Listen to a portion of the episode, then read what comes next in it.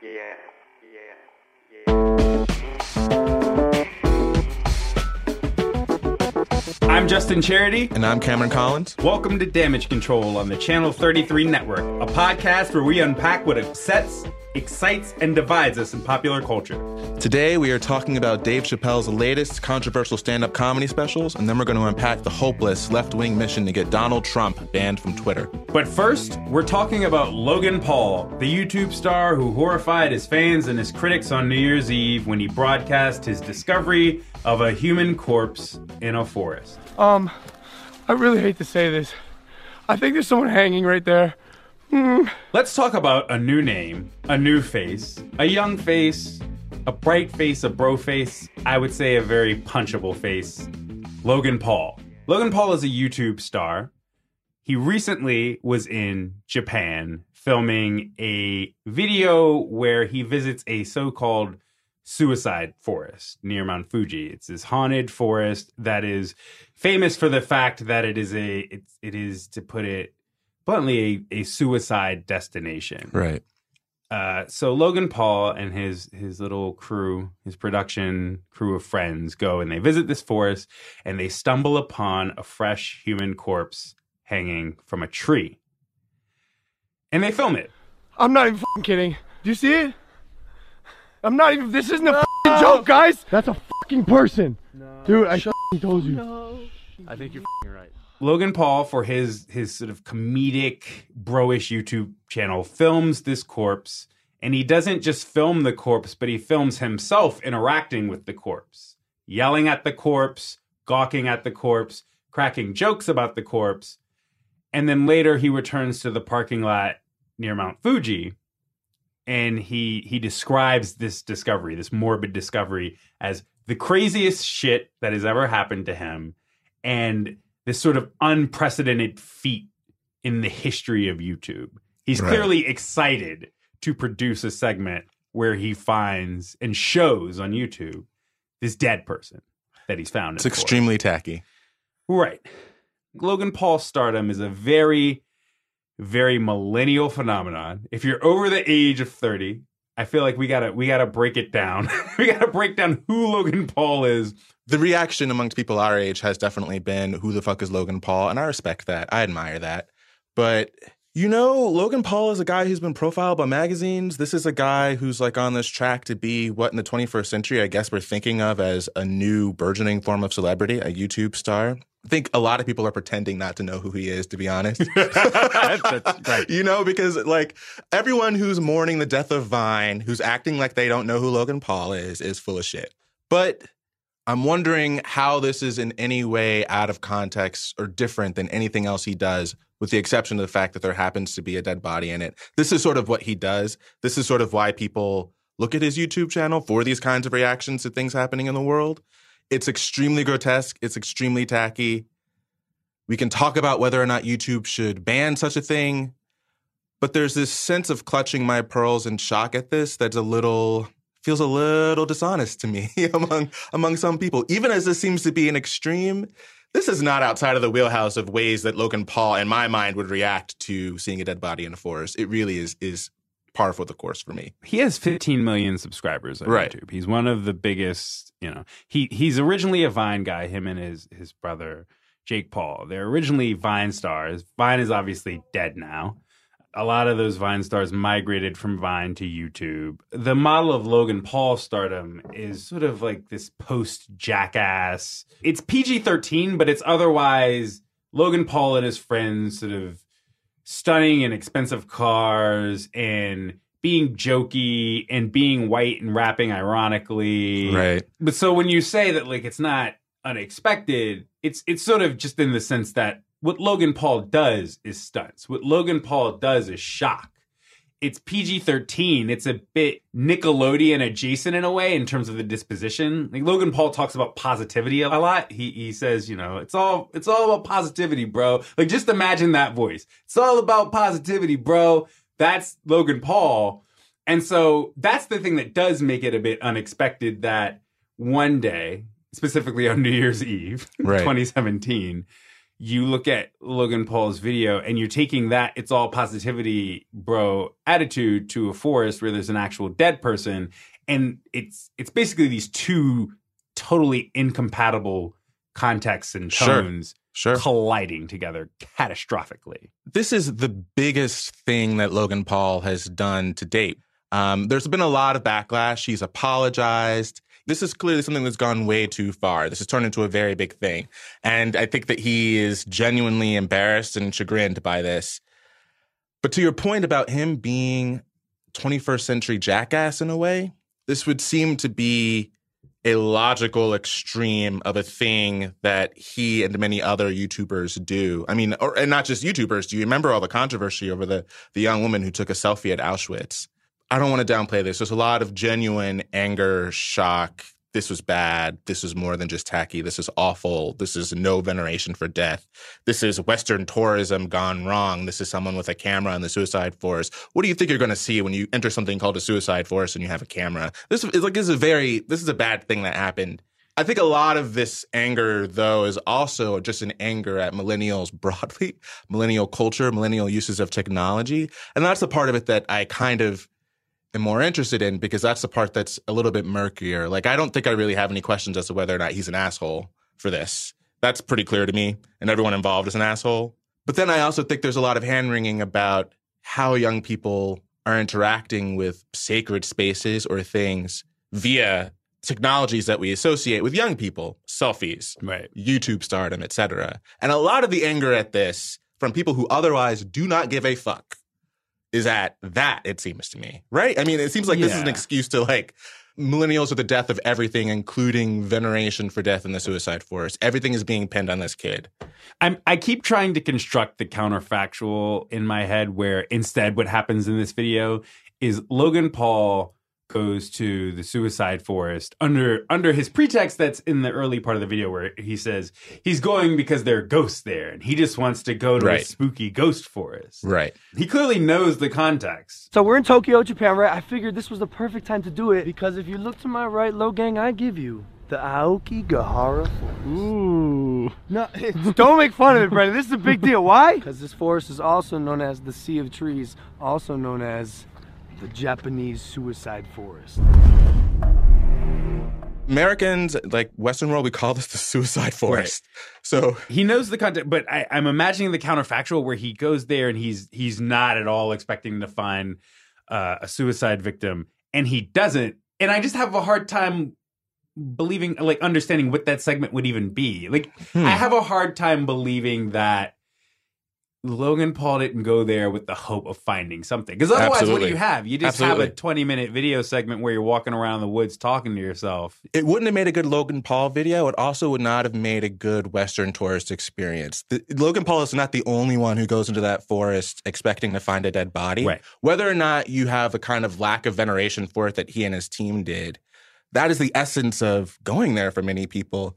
I'm not really trying to blame this one kid for like like for a thing that I think is broadly gross.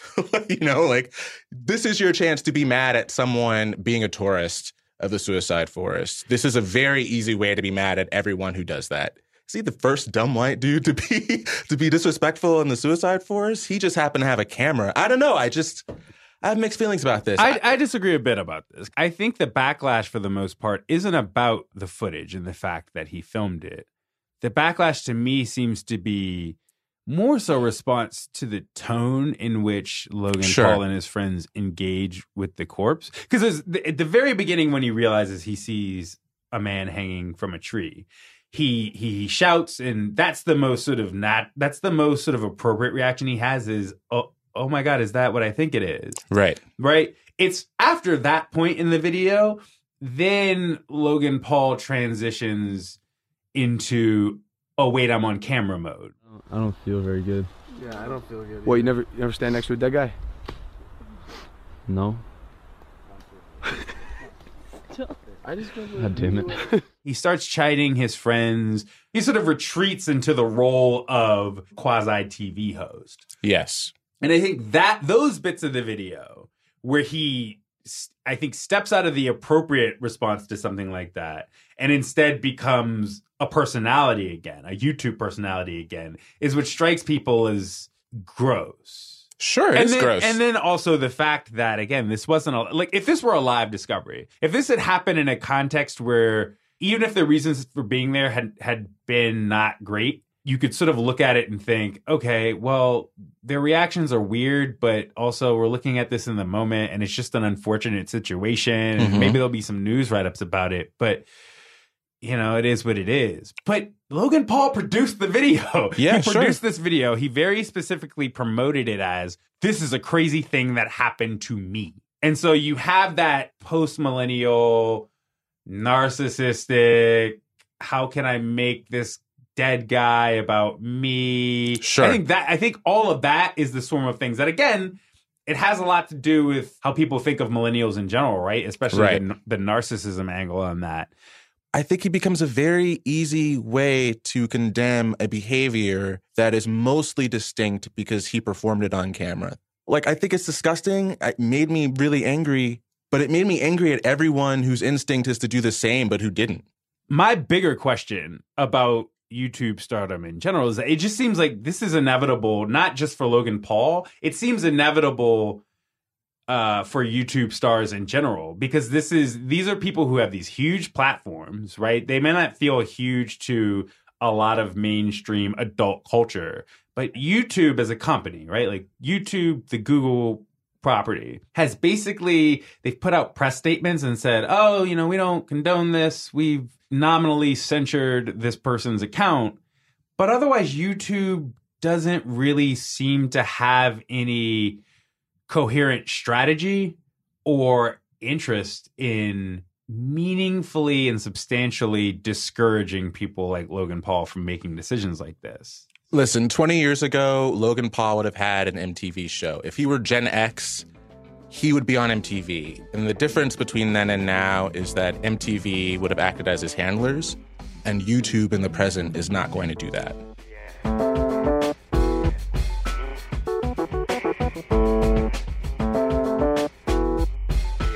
So, Logan Paul isn't the only celebrity misusing his social media platform toward morbid ends this week. For the third or fourth time since he took office, Donald Trump is threatening to obliterate North Korea with a nuclear strike. The pettiest thing to do on Twitter ever, a place that is already so petty. This week, as in previous weeks, Trump has issued his threat from his own Twitter account. Quote, North Korean leader Kim Jong un just stated that the nuclear button is on his desk at all times. Will someone from his depleted and food starved regime please inform him that I, too, have a nuclear button, but it is a much bigger and more powerful one than his, and my button, capital B, works. Jesus. Listen, I am tired of logging onto Twitter and feeling like my life is about to end because of this man.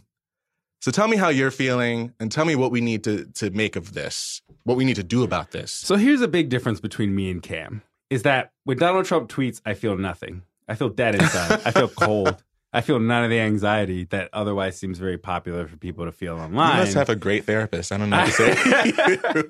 this is one of many behaviors that Donald Trump engages in on Twitter that people find hostile, wild, unprecedented, dangerous, volatile, unthinkable. There's basically this recurring case among media figures on Twitter that Twitter has a duty to ban Donald Trump. So, first, I want to ask you, Cam yes. do you think Trump should be banned from Twitter? I'm not asking you, do you think Trump is bad? I'm asking you, Right. do you think that there is a good formal case for Twitter to ban Donald Trump? A formal case. Reading up on this, reading up on Twitter's policies, trying to parse Twitter's policies like I'm a damn Supreme Court justice parsing the due process clause or something. I have to say, it does not seem to me that there's really a, a, a case for banning Trump. I mean, the thing that seems to get pointed out a lot is that Twitter prohibits specific threats of violence and that this kind of bullshit would seem not to be it. Even though it's the kind of bullshit that puts people's lives in danger, it would seem to be beyond the purview of what Twitter finds, you know, prohibited. On the other hand, I don't think that matters because I think that if Twitter wants to ban Trump, they just could. I don't want to treat Twitter's laws like they're laws. I think that if Twitter really wanted to ban anyone, couldn't they just ban anyone? Like, who are you going to go to if Twitter bans you? Who can you go to? Who cares? Right. As tw- as Twitter's handling of the Nazis Right. on Twitter has shown, it's Literally- that everything about Twitter's enforcement of its terms and services is totally arbitrary. The only and thing you can do is at Jack. Right, at Jack. That's- and that's a what people are long doing, Twitter thread that makes my life worse, but it's not really going to do anything. And I, you know, I uh, mixed feelings about this. I really had to figure out what I'm mad at when when Trump tweets something like this. Certainly, I'm mad at the possibility of nuclear apocalypse. It's not a particularly comfortable thought for me. But then I wonder. I mean, I put it in context, and I'm like, you know, conducting politics via Twitter is not something that Trump invented he's only the most like Logan Paul, the most extreme, tacky, dare I say, dangerous version of it. But conducting politics via Twitter, I don't know. I think about the Arab Spring. I think about Black Lives Matter. Like that's a thing that's important. And he is a very bastardized, bad, powerful form of that. And so I, I just, I've been, I'm just wrestling with my own feelings about that because I think that trying to get him banned from Twitter is really useless. I wish that he would not tweet things like this, but that means that I'm really mad at him not mad at the fact that he's on Twitter. Like he's the thing that would need to change in this equation to me, not Twitter. I have a hard time imagining what people think would happen, right? It's like, Right. do you really think that, would you really wipe your brow and be like, whew, and think that everything's going to be fine with North Korea if only we, if only Twitter banned Trump? Like, you think all of a sudden American foreign Right. policy becomes less volatile with Trump still president, but he doesn't have Twitter now? That just seems like a weird, a weird but glaring misdiagnosis of what the problem in American political life is right Absolutely, now. abs- absolutely. I, I I completely agree with you that like it's a nice idea, but it's not as if Trump is not going to find some other tacky way to be on his fuck shit. So I I, I don't Right. know. It's like uh, in a way I am sort of grateful to Twitter for giving me a sense of how he conducts politics in a way that only exposés and leaks from Bannon and other people give me this is a guy who's shooting straight into like straight into the culture, a very clear sense He just tweeted it out. of what he is like behind doors, of how he thinks. I find that valuable. But yes, the stakes are very high in terms of like him possibly triggering war. If you think that's what he can actually do via Twitter, maybe that's another thing that we should be questioning. Like, The first step in all of this yes, is for all of us to admit that if we get Trump off of Twitter, that's not going to fix American foreign policy. he's still your president. That's you know that's he's still your president. it's not going to fix his wild immigration agenda. It's not going to Nope. undo the travel ban. Nope. And we should all just admit to ourselves that really we would just like to see Twitter own Trump. We would like to see Trump get owned Yes. by getting banned from Twitter because it would be hilarious. Because then at least you're not affixing these stakes that otherwise Trump gets banned from Twitter and we we we tell ourselves that oh Trump getting banned from Twitter is important because it'll avoid a nuclear apocalypse. But it's like, okay, Trump gets banned from Twitter. The next day, what happens? Oh, you're still staring at your phone. You're just as neurotic as you always were. Trump's not on here anymore, but nothing's really changed. And then instead, what you've done is you've spent several months dedicating yourself for hundreds of thousands of Twitter threads to this sort of ill-advised and pointless political cause and now you're demoralized because it didn't really accomplish anything other than you felt good for maybe 30 minutes that Trump got on by being banned from Twitter. Right. Now you now you're demoralized because you're getting the same news from your New York Times push alert about the thing he said in person or that he said in a meeting. The same shit That he blurted out, right, in a random public space in a Panera somewhere. Right. Right. Which to my mind, I don't know, maybe this is wrong, which to my mind has more force as a as a thing that a politician would do. But I don't know, this is all we're all kind of early in like what exactly Twitter means in terms of political speech, political utterances and what kind of power they have. Which is the thing I do want us to keep our minds on, but that is sort of what I'm relying on political media to do. Help me figure out the extent to which banning Trump on Twitter would actually matter. Well, we got another three years to figure that out. Oh, thanks.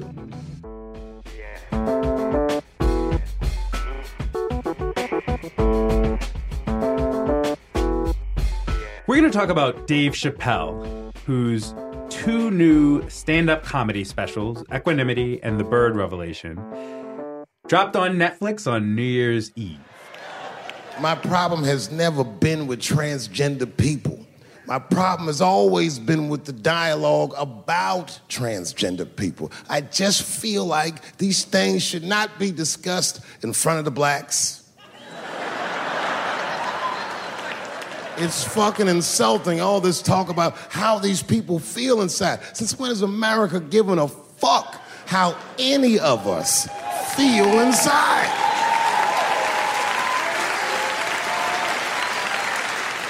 And I cannot shake this awful suspicion that the only reason everybody is talking about transgenders is because white men want to do it.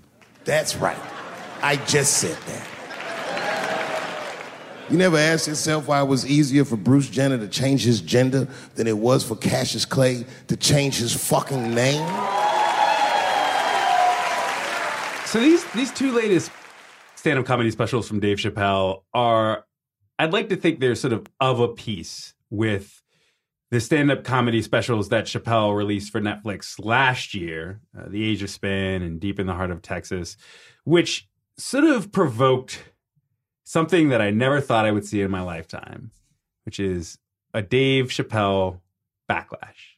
Cam, you want to explain why we've arrived at a Dave Chappelle backlash? What what the sort of discomfort with Dave Chappelle's newest material since last spring has been? My sense of other people's anger is that Dave Chappelle over the course of these four specials has very adamantly shown that he is not as attuned to the 21st century as he was to the 20th. seems to be a disappointment grounded in the fact that he was once our best, smartest, most on it critic, particularly for black people, but also for, you know, for a lot of non-black people, right? But like particularly for black people, particularly working in a black comic tradition. This is a guy who seemed to have a lot of the right answers about race in in particular. I don't think he's always had the right answers about things like gender and sexuality, but there seems to be a sense with which we would expect him to be better than he currently is at parsing these things because what he is so good at is re- like I mean like any great comedian, right? He's really good at taking our presuppositions about these things, turning them on their head, making them grotesque, and making us reevaluate how we feel about these things it seems that he has not really done a lot of soul searching about how he feels about, for example, trans people, um, victims of sexual misconduct. You know, he has Louis C.K. humor now. It's very modern. It's very it's very topical as his as his comedy always is. But I think people are disappointed that he is not really doing anything to turn these things on their heads. He's just reiterating what seem to be bad prejudices. Um, in a broad sense, that seems to be what I'm getting from people. Is that is that fair? That is fair. And in fact, so these latest specials are weird, right? They follow the the original specials from last spring, right? Where he he he starts really going hard on jokes about transgender people, right? Those jokes alienated a lot of people. Yes. So in these newest specials, especially in Equanimity, which is the longer special, I would say by far the better special of, of the latest batch, he's, he refers back to those routines. And right. he does some bits that are about people not reacting well to his humor about transgender people. And he uses basically those bits as setup for new material about transgender people that is, it's not. I would say it's slightly smarter, but still horrendously. I would, it, it's insensitive, but insensitive. Insensitive is such a blah word. It's really incurious. And if I were to be brutally honest, the only reason I ever been mad at the transgender community is because I was at a club in LA and danced with one of these niggas for six songs straight. I had no idea. And then the lights came up and I saw them knuckles. I said, oh no! And everybody was laughing at me, how world star. He yes. seems very incurious about transgender people, even when he sort of Chappelle pads out these jokes by saying, "Look, I don't mean to imply violence against people. If you come to my show and you think my jokes are a call for you to commit violence against transgender people, don't fucking come to my show again." Right? He he tries to do that. That's his way of sort of explicitly meeting those criticisms of his last material ha- uh, halfway. Right. It's not just weird because oh, this is a comedian on stage making hackish jokes about transgender people. It really is the particular thing that Dave Chappelle is otherwise this guy that you look at and think he is basically a cultural critic by way of stand-up comedy. Absolutely. He is sharp. And so it's weird to watch sh- such a sharp guy be so dumb. Yeah, but it, it is, and it's. I think it's a fair pushback. You know, as much as I, you know, as much as I'm Mister, you know, why do you think artists are going to be morally correct in the first place? There is an extent to which, for a great extent to which, for Chappelle, it's like, it's not that he's wrong about these things. It's that he's not really being the comic that we know that he is about these things. That he's not being smart about taking these things and doing the critique that he does, right? It's like he's so smart about something like race for the most part. But these are issues, and he knows this because this is why he's still telling jokes about them, like Kate, Caitlyn Jenner. It's like, this is a chance for you to do the Chappelle thing, which is where you take this and make all of us reevaluate it, right? Make all of us think about the language that we use, about the violence that we do or don't imply. Like he has a quote in the in the Bird Revelation, one of the specials, where he says to other comics in the audience, you have a responsibility to speak recklessly, otherwise my kids might know what reckless talk sounds like. Which is just from him a cop out, right? Right. Like it it it is nothing but that. Even as I'm even as I there's a part of me that sees the value in what he's describing. That is not a defense against him being so grotesque in this case, I don't think. When we say that Dave Chappelle is smart about race, I what I would mean by that is that he has such a you know, he can make light of some really morbid stuff in the history Yeah. of American race relations, but he clearly has this very real and rehearsed and studied sense of pain Yes. and dispossession and alienation.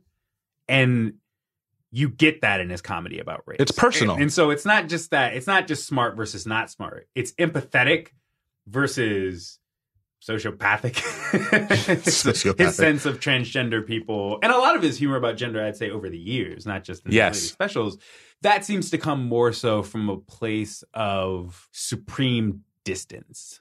But now we're at the point where we're four Netflix specials deep and he's being defensive. You know, it's not that he's not grown, it's more that he's not doing anything to question his own presuppositions in the way that I feel like if these things were more personal for him, if he cared more, he would. You know, like I, I think that it, it, to your point, that it's not just about smart versus not smart. It's about doing the work versus not doing the work. And this is just stuff that he's not willing to do the work on. But it, it's it's painful because in every other case, he's so thoughtful. Even when he's not right, he's provocative in a in a way that I find useful. Even when I don't agree with his comedy, I've been able to do something with it. I've been able to wrestle with it. This is not stuff I'm going to wrestle with. I'm not going to wrestle with his transgender jokes because they're just coming out of his ass. Right. I mean, speaking of doing the work, when I was watching Equanimity, I could not stop thinking of Bernie Mac, the Yeah. late Bernie Mac. Love Bernie Mac. Uh, Bernie Mac. Bernie Mac is like an old school Chicago comic. Yes. And the first time I ever saw Bernie Mac was back when the Kings of Comedy special with him and D.L. Hughley and Steve Harvey. And Bernie Mac has some raunchy material in that. And he has like a notoriously homophobic joke about a child. Yes. And it's sort of that for a long time was Bernie Mac's sort of very unwoke, very Yes. insensitive. First time I saw that Kings of Comedy sketch, I liked it a lot, or his his his stand up in Kings of Comedy. I liked it a lot, but I also just got this sense of physical violence, Yes. coupled with homophobia, and it, it's just uncomfortable. Not uncommon in comedy, I have to say. As a Right. gay man, that's a feeling I feel a lot, to be honest. But the thing that strikes me as remarkable about Bernie Mac is that he spent the last decade of his life, uh, his last decade of his comedy career, to me, seemingly walking that back. Yes. Like he gets his show on Fox, and that's a bit more. It's weird because the the the material in Kings of Comedy is sort of related to the premise of the Bernie Mac show. But in that show, he plays a much more understanding figure who is actually grappling with. He's sort of doing the Archie Bunker thing, right? He's grappling with some of his more reactionary impulses. And that last material of Bernie Mac's career is him arriving at this place where he kind of realizes that he doesn't have to be so crude and insensitive to people. And Yes. Dave Chappelle is is walking in reverse Yes. from that. Right? It's an active lack of self investigation. and in fact, sensing a, sort him. of entrenchment at Yes. this point. And I'm I'm just curious why. Like, I'm trying to. I want to speculate about why Chappelle is committed to this road of all the roads, right? Because Dave Chappelle is somebody who he dramatically left Chappelle's show. Yes. He fled to South Africa. He came back, talked to Oprah. All these things happened. He left on a high note. He let his polling was through the roof. Dave Chappelle at one point was the most beloved American. Yes. And it's of all of the routes and of all of the ways that a Dave Chappelle comeback could go, I'm surprised that Dave Chappelle has picked the most defensive route, the bitterest Yes. route. And I just help me understand why why? Listen, I, I I'm inclined to say that there's an easy explanation for that, which is the same explanation for the reason that anyone is stubborn. It's that they because they are. I don't. You know, to be honest, I I have no access to his inner life. I think he's just being stubborn about this, and this is why I'm I'm kind of inclined to say, okay, then go be stubborn, and I will find another comedian who can not make me feel so bad in comedy that is not worth me feeling bad. There's another part of this which seems like it's less relevant to people, but it's not less relevant to me. The jokes aren't funny. Right. These jokes are not, you know, there's a, it's hard to describe what I want comedy to do to me, but there is this extent to which even if I or some part of my identity is the butt of the joke, the best comedy makes me laugh anyway.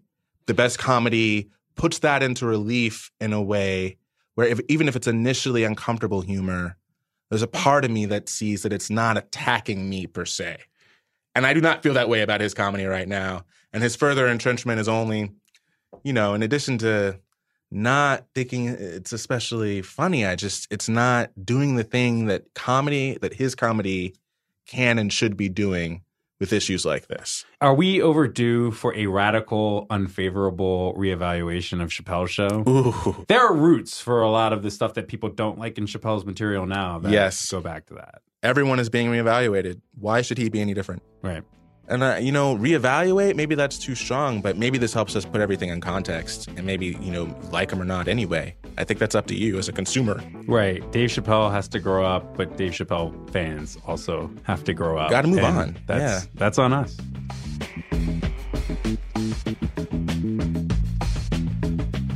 All right, that does it for us this week. I'm Justin Charity. I'm K. Austin Collins. We'll see you all again soon on Damage Control.